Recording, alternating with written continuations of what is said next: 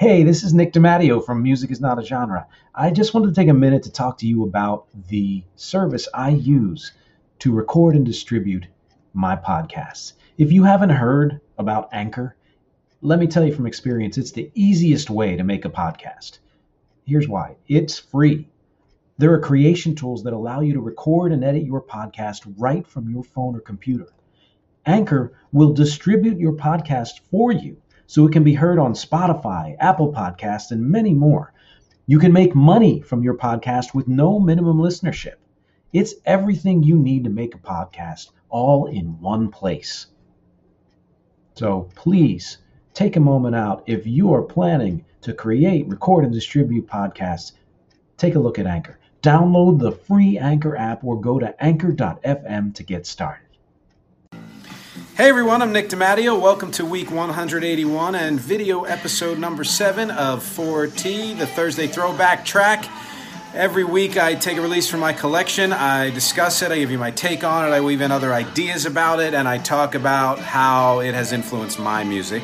This week is the nostalgia slash holiday edition, and the release we'll be discussing is this. Uh, doesn't ring a bell? How about this?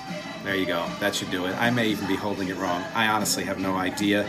This album, uh, with the very nondescript cover, is an album by Wham called Music from the Edge of Heaven. Wham, of course, features the world famous Andrew Ridgeley and this other fellow over here. Uh, this is the perfect time of year to talk about nostalgia. Uh, holidays, family, friends, loved ones, memories, tradition, and uh, all of the songs that are everywhere you go. Uh, which, of course, is one of the reasons why this I chose this album for this week.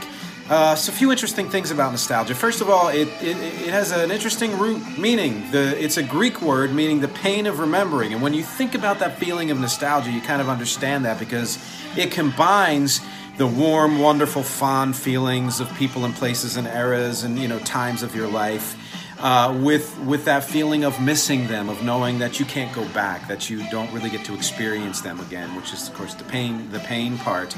Uh, that really does describe what nostalgia feels like. Uh, another thing interesting about nostalgia is that everyone's nostalgia is different. It seems like a it's actually a very simple thing to say. Um, but since I talk about music in these podcasts, you can understand why I might emphasize that because uh, you know one song that uh, another person might hear and say, "Yeah, yeah, I remember that," uh, evokes huge feelings in another person, and that's their nostalgia.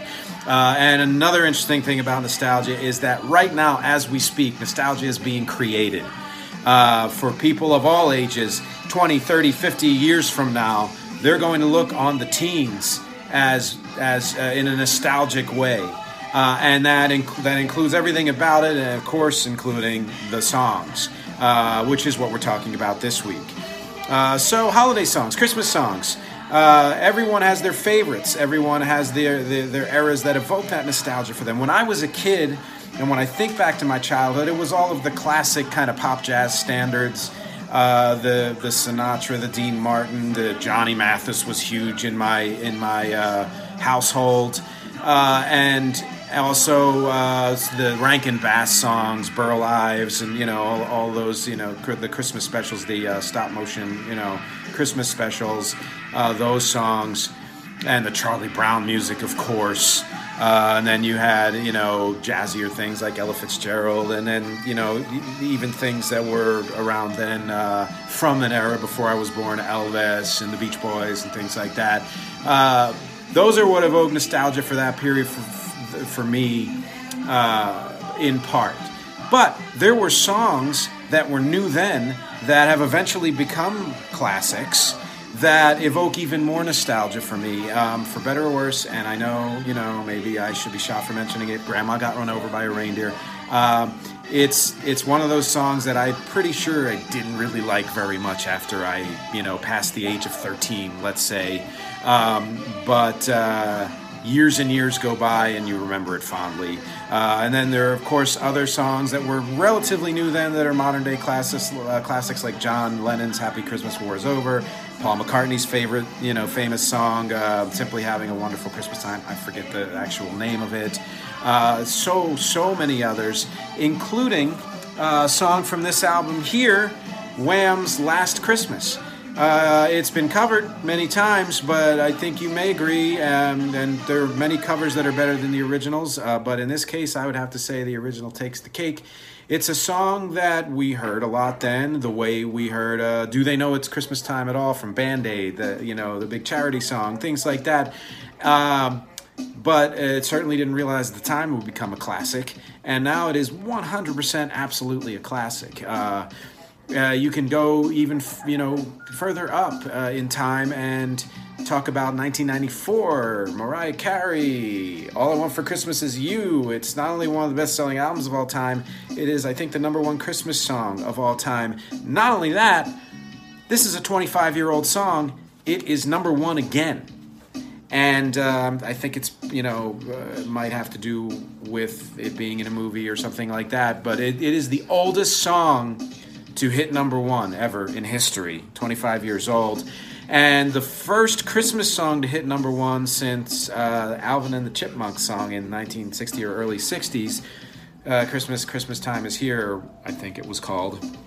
Uh, so, what that shows is that there are always new classics. There are always new classics to be made. There are songs uh, that we listened to in the 90s, in the 80s, in the O's even, that are now considered huge classics. And that's one of the wonderful things about music, and about history itself, is that it's, yes, it's extremely personal. Your experience of it is personal. The things that you consider classic, the things that evoke nostalgia are very personal to you. But uh, those things are often also universal, like a song like Last Christmas. So, Last Christmas, so Wham. Wham, uh, you know, was pretty famous in the 80s. Uh, they had a lot of hits. Uh, this album alone, other than Last Christmas, which is the one that's had the staying power, it had the song I'm Your Man. It had uh, Wham Rap 86, which is the uh, newer version of an earlier version of that song, the original version of that song, which I think might have been 83 or something like that. Uh, I think there was a ballad from this album that also was a kind of a hit. Um, and really was at the point where Wham was kind of hitting its peak and culminating in, you know, uh, all of all of the success that would lead uh, George Michael to go off on his own. And what happened then, of course, we all know. And if you don't know, oh my God, uh, look it up, please. Uh, he went on to great heights of fame and creativity and, and, and all of that. And um, we also had no idea, we had no idea that would happen or that he would have such a tragic personal life. Uh, sad to say that he's gone. Uh, he, he brought a lot of wonderful things to the world uh, through his music. Um, and the first album that he released that was an out of the gate just smash uh, that blew really blew Wham out of the water even was Faith. Uh, it was the first CD that I ever purchased with my own money. I think it might have been the first CD in my household at the time. It was hugely influential to me. I mean, I did listen to George Michael after that, the Freedom and all the stuff that came after that. Uh, his cover of uh, "Don't Let the Sun Go Down on Me," the live version, uh, Elton John song, and all the other things he's you know he did subsequent. But really, it was Faith that took hold in, in, in my heart, and you can hear the seeds of that in the Wham music because he really had a hand in a lot of the songwriting and in the way the band sounded. I mean, his voice, of course, is signature, but even the way the songs were produced and things like that. And, you know, what Wham, really what George Michael taught me uh, was something that I have talked about many, many times, which is that you just because you're a singer songwriter doesn't mean you have to sound like one. Um, he may have had collaborators here and there, but really it was his babies, the, the, the, Faith in particular, you know, all the songwriting that he did and his amazing voice. That makes him a singer songwriter. Uh, well, Prince was also a singer songwriter. So were the, the Beatles collectively and individually. And, and yet, um, none of them sounded like what we think of as a stereotypical singer songwriter many of whom I also love, James Taylor, things like that, all the singer songwriters, of the 70s, that when you think of, of that era, or even, I don't know, Ed Sheeran is uh, someone very popular, Sam Smith. They, to me, despite various production things, still have that kind of singer songwritery vibe about them. Um, they don't they don't branch too far afield. They may, they're still young, but they don't really.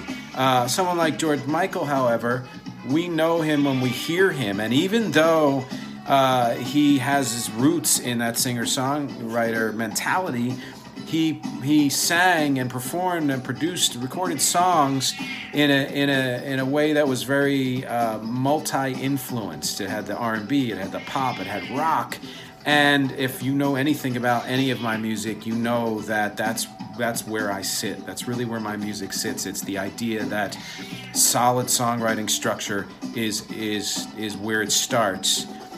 Performance is where it ends, and in the middle is is how it's produced. It's what influences you bring to it. It's what new can you create with it? What new sounds, what new ideas can you bring to it?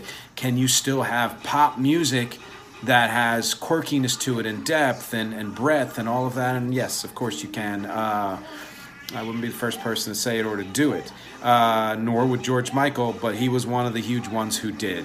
And um, as we listen to some more of this Wham album, uh, you can remember how amazingly good he was and, and how what a giant splash both uh, that band and George Michael made on the world. Um, you can also hear a lot of the influence of an album like Faith and that type of approach to music in uh, a song, a recent song of mine, Up All Day, from my album The Sunshine Seminar. Um, it is more along the kind of soulful pop ballad, uh, the solid songwriting structure with a quirky production and things like that. And uh, that's a perfect example that I think kind of adheres to some of what George Michael uh, did. So, you know, good one to listen to and all this. And as always, I urge you to read the text below. It's a little different from everything I'm saying because I have no idea what I'm saying right now. Uh, click the links. Click the link on this album. Learn more about the album. Learn more about the band. Uh, click the link to my song. Please listen to it. Read the lyrics. Uh, you know, share it. Uh, and as always, discuss, discuss, discuss. I want to hear what you have to say, whether it's about this album, George Michael, uh, other classic Christmas songs that you love, other classic holiday songs that you love, nostalgic songs for you that are not holiday songs, things that you don't like, things you can't understand. Why does somebody like the Waitress's Christmas Wrapping song or Run DMC's Christmas in Hollis song and you can't stand them or something like that? What you think uh, modern day song uh, songs uh, might become classics, anything really like that, because as always, my intention is uh, to share music and to foster conversation and connection. Uh, thank you again for listening, for watching, for reading, for clicking, for sharing. Uh, I hope everyone has happy holidays. And until the next uh, decade, this is has been Nick DiMatteo and the Thursday Throwback Track. It's NFL draft season, and that means it's time to start thinking about fantasy football. FantasyPoints.com features industry leading experts and prognosticators using proprietary hand charted data to help you score more fantasy points. FantasyPoints.com is the place to go for whatever kind of fantasy football you play. Whether you play fantasy football, daily fantasy sports, or do a little bit of everything, Fantasy Points has the meticulously researched content to guide you to victory. And why wait for the fall? Fantasy Points also covers the new spring football league, the UFL. Join the guru, John Hansen, Scott Barrett, Joe Dolan, and other massive names in the fantasy football universe with an exclusive offer. Use code Pantheon for 15% off any fantasy points package, including the all in package, with access to every article, tool, and data nugget that Fantasy Points has to offer. That's fantasypoints.com and code Pantheon for 15% off at Fantasy Points. Fantasypoints.com. Code Pantheon. Score more fantasy points.